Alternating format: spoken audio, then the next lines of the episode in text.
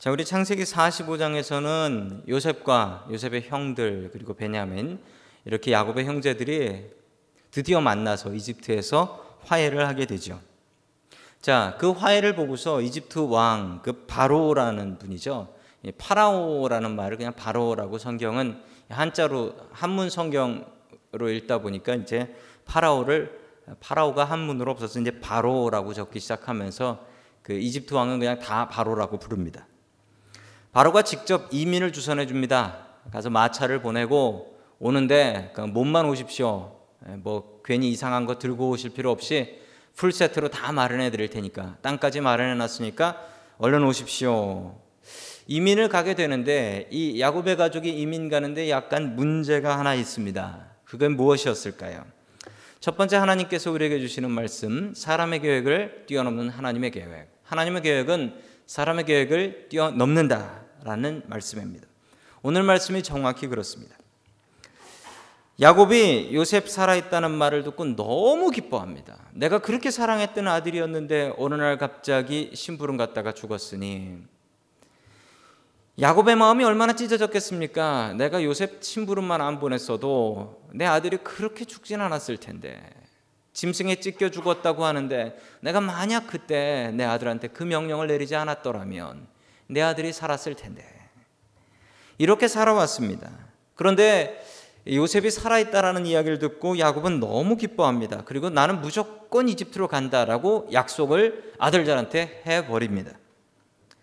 자, 이제 실제적으로 이민을 가야 됩니다. 나이 130살에 이제 이민을 가게 됩니다. 여러분 130살에 이민을 가면 살아서 돌아올 가능성이 있을까요? 없을까요? 야곱이 자신이 없습니다. 내가 거기 갔다가 거기서 죽지. 내가 거기서 다시 올라올까? 야곱이 두려워합니다. 왜 두려워하냐면요. 여러분 야곱에게는 그 경험이 있습니다. 가나안 땅을 떠나본 경험이 있어요. 자기 형님 피해서 바다나람이라는 곳으로 떠나본 경험이 있습니다. 가서 어떤 세월을 보냈습니까? 야곱이 스스로 입으로 얘기합니다. 험악한 세월을 보냈다고. 정말 험악한 세월을 보냈다고.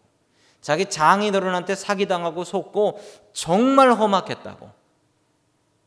그래서 야곱의 마음속에는 내가 가나안 땅을 지켜야 되는데 내가 장자의 명분을 도둑질하고 여기서 장자가 되기로 했으면 내가 여기를 지켜야 되는데 그 마음이 자신의 마음속을 찌르고 있습니다. 내 아들 요셉을 보러 가긴 가야 되고 지금 이 땅에 먹을 게 없어서 피난 가야 되는데 내가 여기를 떠나면 그때 그런 일이 나한테 벌어지지 않을까 두렵습니다. 내가 이 땅을 죽더라도 지켜야 되는데 어찌 떠나나 어찌 떠나나. 자 창세기 46장 1절의 말씀 같이 읽겠습니다. 시작. 이스라엘이 식구를 거느리고 그의 모든 재산을 챙겨서 길을 떠났다. 부엘세바에 이르렀을 때에 그는 아버지 이삭의 하나님께 희생 제사를 드렸다. 아멘. 답답한 마음에 하나님 앞에 제사를 지냅니다. 그 제사를 지낸 곳이 어디라고 나옵니까? 부엘세바라고 나. 부엘세바. 부엘세바는 여러분들에게 여러 번 말씀드렸던 곳입니다. 부엘세바는 이, 이, 이스라엘에서 가장 남쪽 도시로서 이 밑으로는 농사도 못 짓는 그리고 이 부엘세바는 어떤 곳이었냐면 자기 할아버지 아브라함 아브라함이 정착해서 살았던 곳이고 그리고 그 다음에 자기 아버지 이삭이 거기로 도망와서 거기서 우물 파고 정착해 살았던 곳이고 그리고 자기 야곱 자신이 저기서 어린 시절을 보냈던 그곳이 바로 부엘세바였습니다. 그곳에 가서 하나님 앞에 희생 제사를 드립니다. 여러분 당연히 여러분들 제가 드린 말씀이나 여러분들의 생각으로 생각해 보시자면 야곱이 지금 가나안 땅을 떠나야 됩니까? 아니면 죽더라도 가나안 땅을 지켜야 됩니까? 우리의 얕은 생각으로는 저의 얕은 생각으로는 죽더라도 가나안 땅을 지켜야지. 그때 바다나람 도망가서 그 고생을 해놓고 지금 또 먹을 게 없다고 또 이제 이집트로 내려가나. 그런 생각이 듭니다. 여러분 그런데 그게 아니에요. 여러분 이것은 하나님의 생각을 하나님의 계획을 우리의 생각의 틀 안에 가둬버리는 것입니다. 여러분 종종 우리는 이런 생각, 이런 일들을 합니다. 하나님의 계획은 어떤 것이었을까요? 우리 3절과 4절 말씀 같이 봅니다. 시작. 하나님이 말씀하셨다. 나는 하나님 곧 너의 아버지 하나님이다. 이집트로 내려가는 것을 두려워하지 말아라. 내가 거기에서 너를 큰 민족이 되게 하고 나도 너와 함께 이집트로 내려갔다가 내가 반드시 너를 거기에서 데리고 오겠다. 요셉이 너의 눈을 직접 감길 것이다. 아멘. 하나님의 뜻에 완전히 달랐습니다. 야곱은 두려워하며 하나님, 내가 내려가면 안 되지요. 그런데 굶어 죽겠습니다. 내가 자식 보러 가야겠습니다. 하나님 어떡합니까? 이렇게 예배를 드렸더니 하나님의 뜻은 완전히 달랐던 게 얼른 내려가라 였습니다. 얼른 내려가라. 온 가족이 이집트로 가는 것이 하나님의 뜻이었다라는 사실입니다. 가끔 우리는 우리의 생각으로 하나님의 계획을 막을 때가 있습니다. 심지어 하나님의 뜻도 내 머릿속으로 이해가 돼야지 그게 하나님의 뜻이지라고 착각할 때가 있습니다. 하나님의 말씀 읽으면서 하나님의 말씀 자체가 은혜가 되어야 되는데 하나님의 말씀이 은혜가 되는 게 아니고 내가 좋아하는 말씀이 찾아졌을 때 내가 생각하는 것과 맞는 성경을 찾았을 때 아멘 하고 있지는 않습니까? 목사님이 설교할 때 내 생각과 맞으면 아멘, 내 생각하고 틀리면 노멘 한다라고 합니다. 여러분 그러면 안 되겠지요. 내 생각과 맞던 내 생각과 틀리던 하나님께서 분명히 우리에게 말씀을 주십니다. 하나님의 계획은 우리의 생각을 훨씬 뛰어넘는 것이라는 사실입니다. 하나님의 계획은 우리가 생각한 것과 다르게 분명히 바뀔 수 있고 다르게 내릴 수 있다라는 사실을 우리는 분명히 알아야 됩니다. 그래서 우리가 해야 될 일은 무엇일까요? 야곱과 같은 자세입니다. 야곱이 어떻게 했습니까?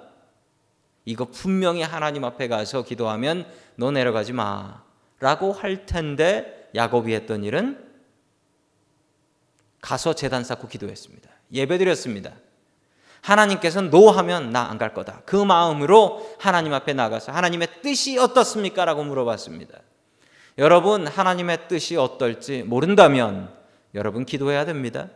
예배 나와야 됩니다. 하나님 앞에 이게 하나님의 뜻에 맞습니까? 라고 간절히 매달려야 됩니다. 그러면 하나님께서 답을 주십니다. 여러분 이 자세를 가지십시오. 야곱과 같은 자세입니다. 나에게 아니라는 말 분명히 주실 것이라 할지라도 하나님 앞에 나가서 묻습니다. 그리고 아니라고 하면 안 갑니다. 가라고 그러면 갑니다. 야곱의 이 자세 가지십시오. 항상 하나님께 여쭤보고 물어보고 기도하고 예배하는 저와 여러분 될 수 있기를 주님의 이름으로 간절히 축원합니다. 아멘. 두 번째 마지막으로 하나님께서 우리에게 주시는 말씀은 나라를 만드시는 하나님의 계획이라는 사실입니다.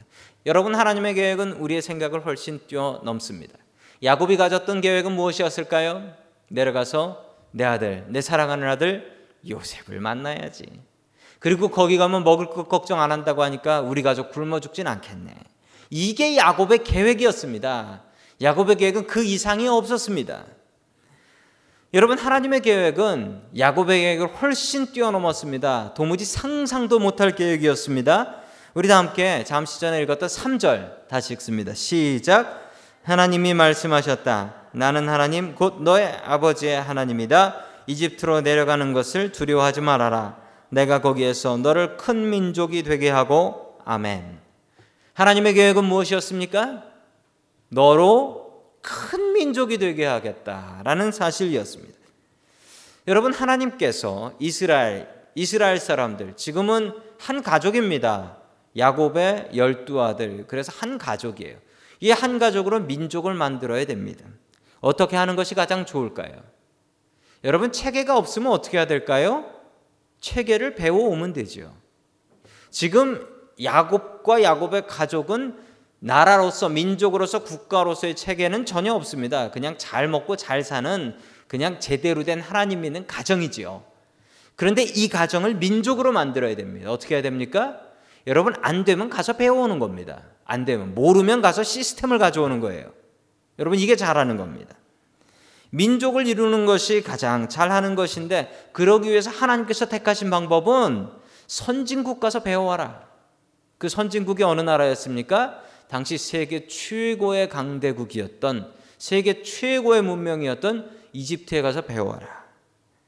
이집트에 가서 나라가 어떻게 돌아가는지 배우게 됩니다. 그게 하나님의 계획이었습니다. 그것도 잘 배울 수 있게 요셉을 총리 자리까지 아주 높이 올려 주셨습니다. 여러분 가서 배워와야 합니다. 요셉이 올 수 없습니다. 요셉이 오면 전 세계가 다 굶어 죽습니다. 요셉이 창고 관리를 하면서 창고에서 곡식을 조절해서 전 세계 사람들 와서 얻어먹고 살 수 있게 해줬습니다. 그러니까 요셉이 고향으로 돌아갈 수 없습니다.